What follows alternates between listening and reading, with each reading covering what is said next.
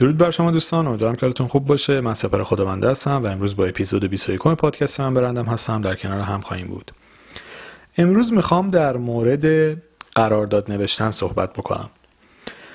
خب طبیعتا بیشتر دنبال کنندگان پادکست من برندم هستم جوون ها هستن.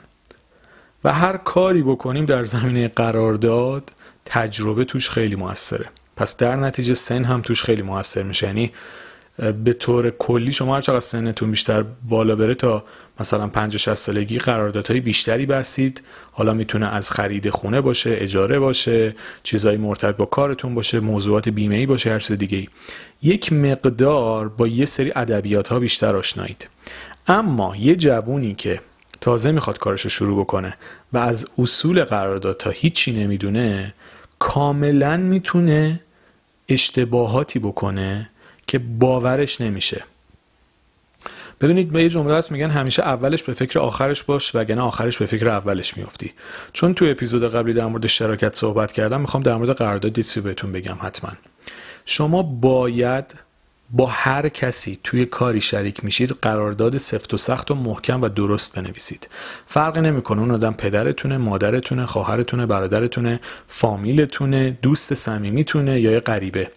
شما قراردادی که توی کار می نویسید باید قانونی محکم و درست باشه و تو شرایط جدا شدن هم تعریف بشه. یعنی تمام مطالبی که بین شما وجود داره با کسایی که می‌خواد کار بکنید باید مکتوب باشه. که هر کسی وظیفه خودش رو بدونه که اگه کم کاری کرد بشه پیگیری کرد. فکر نکنید مثلا چون اول کار هیجان و انرژی مثبت دارید و مثلا خیلی ذوق دارید که موفق بشید همه چی خوب میره جلو. شما باید اولش به فکر آخرش باشید چون خیلی از بیزینس ها شکست می‌خوره و وقتی شما قرارداد نداشته باشید بعدش تکلیف همه چی رو هواه. از وسایلی که برای شروع کارتون خریدید.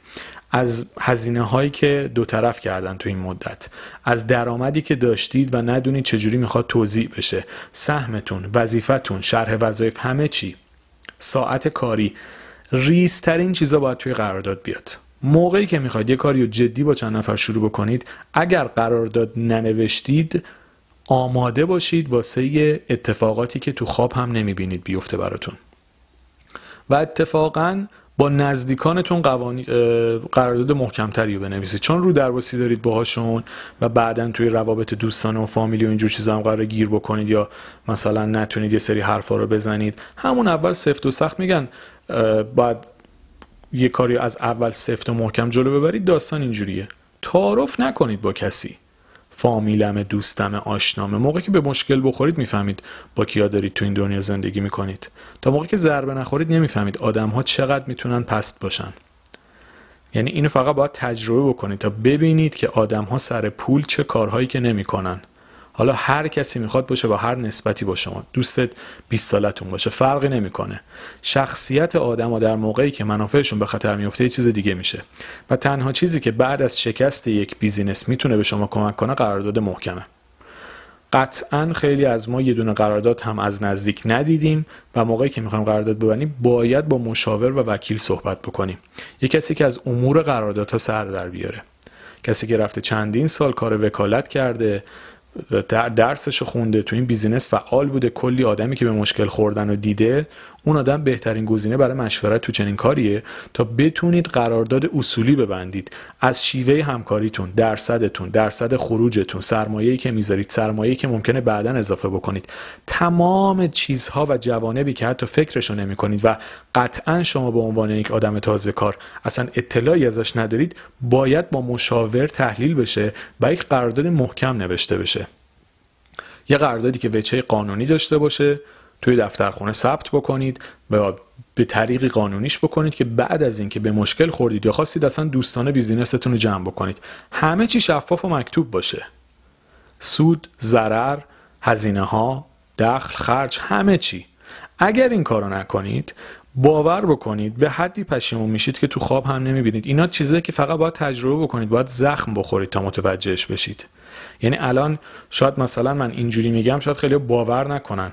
ولی وقتی ضربش رو بخورید متوجه میشید که قرارداد محکم نوشتن چقدر می‌تونه مهم باشه و قرارداد شل نوشتن و قرارداد بی رب نوشتن چقدر می‌تونه به شما آسیب بزنه. فقط باید تجربهش کرده باشید تا حسش کنید. اگر دوستانی هستن که این تجربیات رو داشتن چه از نظر شراکت چه از نظر قرارداد نوشتن ممنون میشم که تو قسمت کامنت ها تجربیاتتون رو بنویسید چون این موضوعات فوق العاده مهمه و ما نباید بی تفاوت در کنارش بگذاریم. لطفا تجربیاتتون و تجربیات مثبت منفیتون رو بنویسید تا سایر دوستاتون هم بخونن و بتونیم به رشد همدیگه کمک بکنیم. من ترجیح میدم پادکست هم یه طرفه نباشه. شما هم تجربیاتتون رو بگید. خیلی خوبه در این موارد. و اینکه لطفا پادکست ها رو از اول گوش بکنید چون من برندم هستم یک بارچه است و باید حتما به ترتیب گوش بکنید تا بتونید اون استفاده لازم رو ازش ببرید. خلاصه بخوام یه جمع بندی داشته باشم. اگر می‌خواید کسب و کاری رو شروع بکنید با کسی شریک بشید با کسی قرارداد ببندید کار بکنید کسی براتون کار بکنه با کسی کار بکنید برای کسی کار بکنید فرق نمی‌کنه. موقعی که می‌خواید یه همکاری رو شروع بکنید باید قرارداد درست ببندید. چون این تضمین می‌کنه که بعد از اتمام کار بتونید به حق و حقوقتون برسید. و بازم میگم شخصیت آدما بعد این مدت ممکنه عوض بشه. این که با یکی رابطه عاطفی دارید دلیل نمیشه که بعدا سر پول به مشکل نخورید با هم سر کار با هم به مشکل نخورید. باید سفت و سخت همه چیز رو درست و اصولی پیش ببرید و برای همه چیز برنامه ریزی داشته باشید و توی business بازم تاکید می‌کنم business جای احساسات و عواطف و هیجان نیست.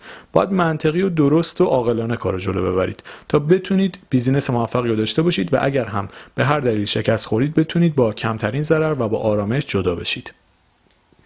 لطفا به این مسائل دقت بکنید. امیدوارم که همه توی کسب و کارتون موفق باشید. ولی چون پادکست هم برندم هستم پادکستی که قرار به شما کمک بکنه توی کسب و کارتون با تمام نکات و اشتباهاتی که توی یک مسیر کاری ممکنه پیش بیاد رو بدونید تا بتونید در مسیر درست حرکت بکنید و شرایط رو جوری که به نفعتونه در مسیر کارتون پیش ببرید. امیدوارم که بهترین ها در انتظارتون باشه و شاد و سلامت باشید.